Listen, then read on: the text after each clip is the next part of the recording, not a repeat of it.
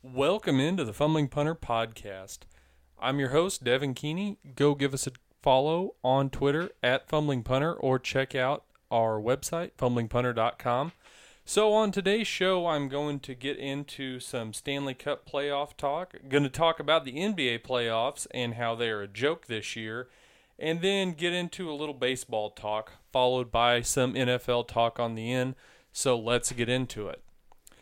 Happy Monday. Hope everybody had a good weekend. Everybody had a good start to their week.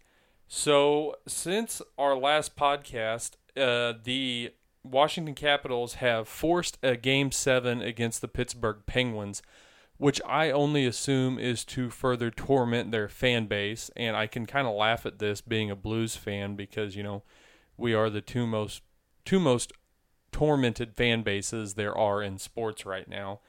And uh, you know, good for the Caps being able to push this to seven games. I just I I stick by my pick of I think that the Penguins are going to advance to the Western Conference Finals.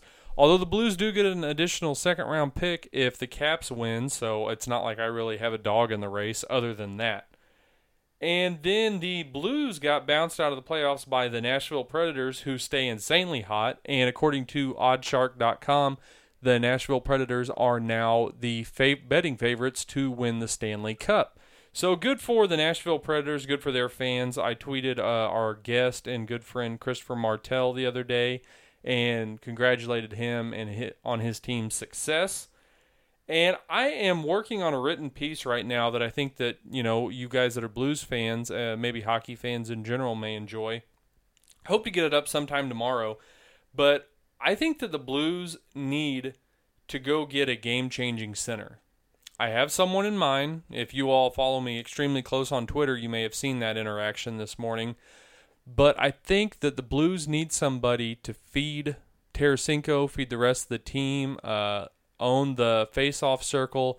I think that the Blues are missing something that's keeping them from being a championship caliber team, and I think that that is a game-changing center. They need somebody to set everybody up. Everybody always talks about how good Vladimir Tarasenko would be with a true great center. And I think that, you know, as, good as Vladdy is, you know, playing on lines with Jori Lehtera, Paul Stastny, uh, Alexander Steen, I think if you got a true game changing center in that line with uh, Schwartz and Tarasenko, that that could make the Blues the most dangerous team out west right now. So hopefully that'll be up tomorrow, and you guys should go give that a read. Uh, again, that's fumblingpunter.com. So the NBA playoffs are going on right now, and the play the NBA playoffs have turned into just three months of waiting around for the Cavs and Warriors. There's no way around it. I mean, the Cavs haven't been challenged this year. The Warriors look like I'm recording this Monday night, and they're up at halftime against the Jazz, so they're going to sweep the Jazz. Uh, Houston, uh, you know, this is the next thing I want to get into. Houston or San Antonio, whoever wins that series, I think that it'll be a win for them to take Golden State to six games, and whoever wins the Boston Washington series, I mean, that's a super win for them if they can take LeBron to six games. You know, I don't think either of those two top or top teams, the Cavaliers and the Warriors, are either one in danger of not making the NBA Finals. So basically, I don't remember, and I, I want I want you guys to comment on this. Uh, you know, get on Twitter, let me know what you think. Do you remember a time uh, in your lifetime where the NBA playoffs have been so boring and it's just you're sitting around waiting for two teams? Even when the Lakers had their runs, uh, you know, when you think of uh, Kobe and Shaq Lakers, they had to run into uh, Vlade Divac and the Kings every year, and those were tough series. The Lakers came out on top, but they were always very much contested. And you know, I'm trying to think back. Uh, you know, you could make the case for the Jordan era Bulls, but during those six years, the two, three year sets that they won their titles, it was them and then just everybody else. There was nobody quite playing with them. And of course, I was a little bit too young to remember all of that. But I just don't remember a time where it seems like the whole Eastern and Western Conference playoffs are just a waste of everyone's time. Like it's dwindled down. I think that a few years, you know, uh, years back uh, in when Gregg Popovich, uh, David Robertson, and or Robinson rather, and Tim Duncan won their title, their first title.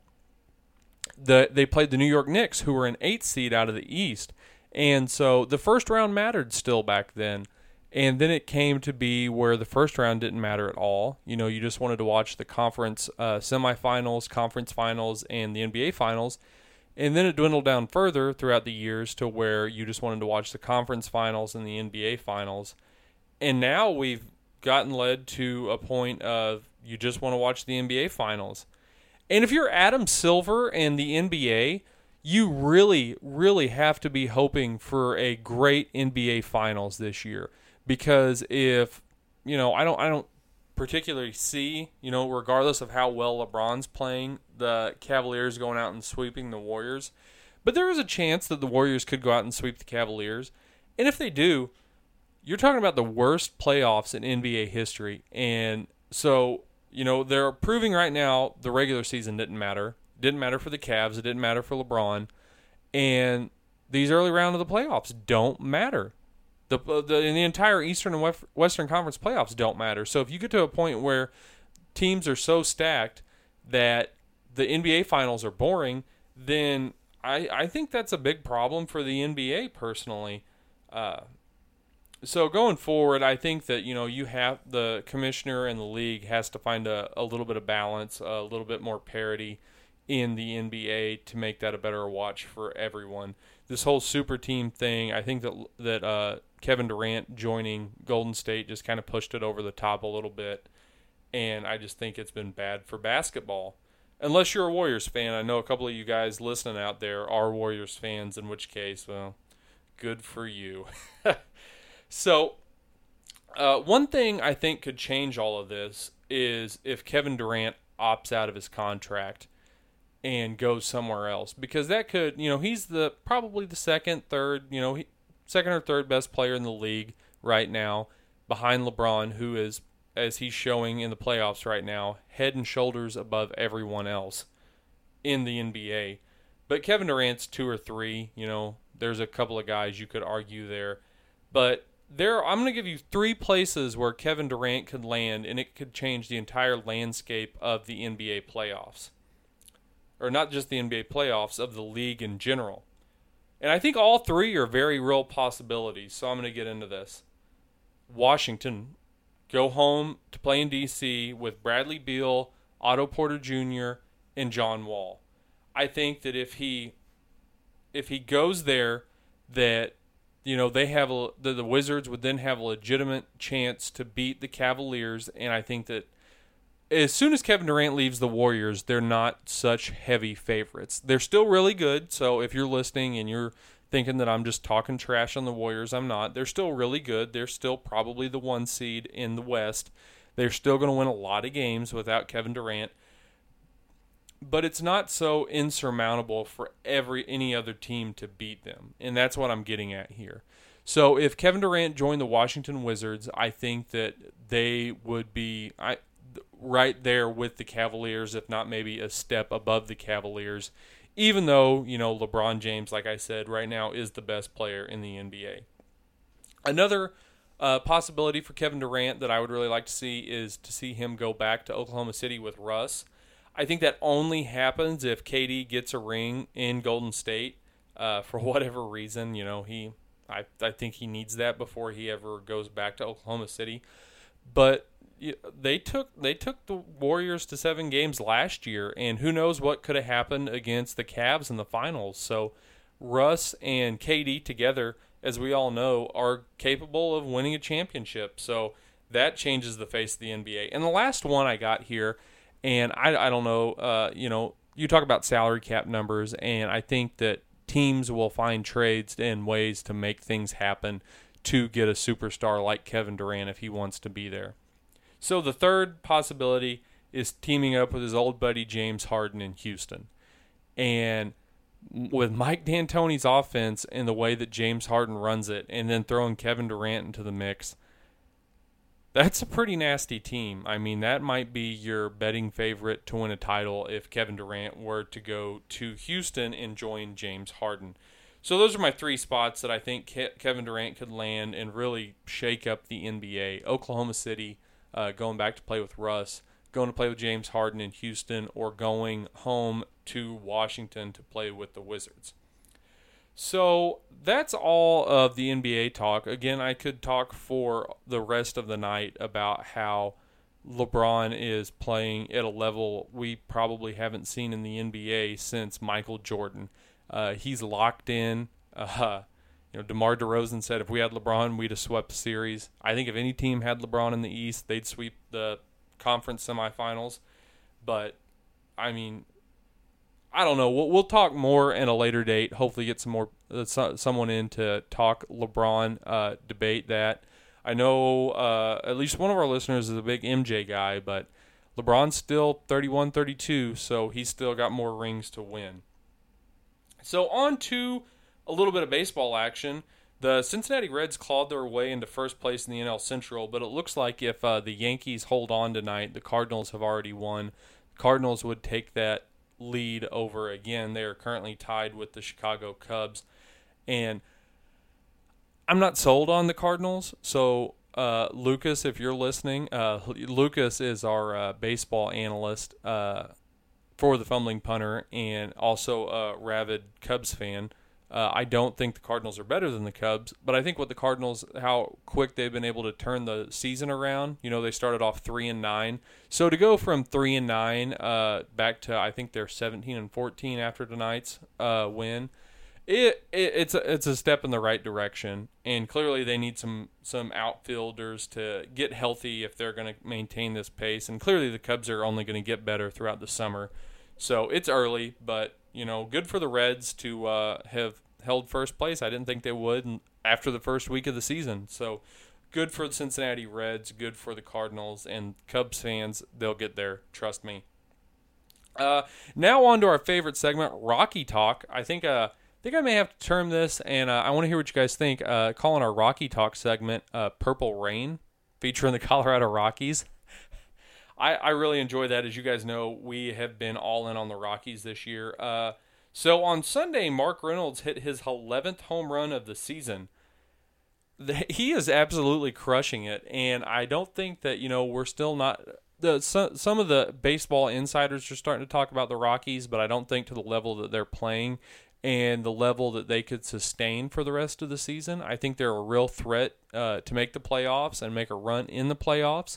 Uh, we've talked about that before, but it's nice to see Mark Reynolds, former Cardinal great, uh, get you know be doing so well out there in Colorado in the light air. Uh, talking about career resurgence, uh, Ryan Zimmerman is having one heck of a career resurgence. Uh, he entered Monday's play tied with Aaron Judge for the lead league in home runs.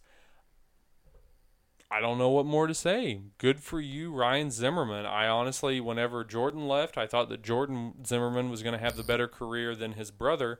But as it turns out, Ryan Zimmerman is doing quite well. Switched over to play first base for the Washington Nationals, and they are still killing it. So, I uh, I've wanted to get in on this uh, for a while now. Uh, talk about the uh, the Big Baller brand basketball shoes. $495 for Lonzo Ball's first shoe. Now, LaVar LaVar famously said on Twitter that if you can't afford $495 for a pair of basketball shoes, then you're not, quote, a big baller. So, LaVar Ball, while he may be a questionable business mind, is the best hype guy in the world. Like I'd love to hire Levar, LaVar Ball to to pump the uh, pump the fumbling punter. I mean, the guy knows how to get publicity, good or bad. Uh, Four hundred ninety five dollars for a pair of shoes, though, a little rich for my blood. Uh, we'll see how all that turns out for him and his son Lonzo, but you're gonna have to sell a lot of tennis shoes to match a lot of tennis shoes at four hundred ninety five dollars a pop to match what Nike is paying those rookie NBA players in endorsement deals. So hopefully that doesn't come back to bite him and he cost his son tens of millions of dollars. So the last thing I got before we get out of here tonight is Jay Cutler uh, following Tony Romo's lead and going to the booth. Uh, I really thought Jay had, uh, you know, another couple of years left in him. He's Jay Cutler. He's not going to go win you a Super Bowl if you're the Browns or the Jets or the 49ers. But I thought that Jay may have had something left in the tank. But I, I really look forward to seeing Jay Cutler on Sunday mornings. I want I want like him to just embrace all of the Jay Cutler stuff that's ever been said about him like bring uh, unlit cigarette into studio and whenever they're talking to something just do a straight jay cutler face on everybody and just i don't care about that at all. You know just the most jay cutler interaction of all time. Like i would have like a cutler's corner or something. Fox uh, fox could have got some real entertainment value out of that. So that's all i have for you guys today. Uh, hopefully, you know, you've been reading the blog, checking out, getting caught up on all the podcast. Uh, you know, comment if you hear something that we said that you like. Uh, you know, or today's episode, me uh, recording this alone because my schedule got a little crazy, so I'm trying to get the early week podcast out. Uh, if you guys hear something you like, tell us about it. If you hear something you didn't like, tell me about it. You know, we we we like debate. Uh, hopefully, you guys are enjoying, uh, following along. We're uh, three months into this now, uh, approaching a thousand listens. Uh, so thank you guys. Uh, you know, everyone that goes and tells somebody about what they think. You know, hey, I liked listening to these guys. Uh, you know, give them a try. Uh, thank you for everybody who likes our posts, likes our retweets. Uh, you know, hopefully you guys will enjoy following along as we try to grow this thing. So that's been all for me today. Everybody have a good work week, and uh, let me know if you see anything you want to talk about on the end of week podcast. For the Fumbling Punter, I am Devin Keeney. Goodbye.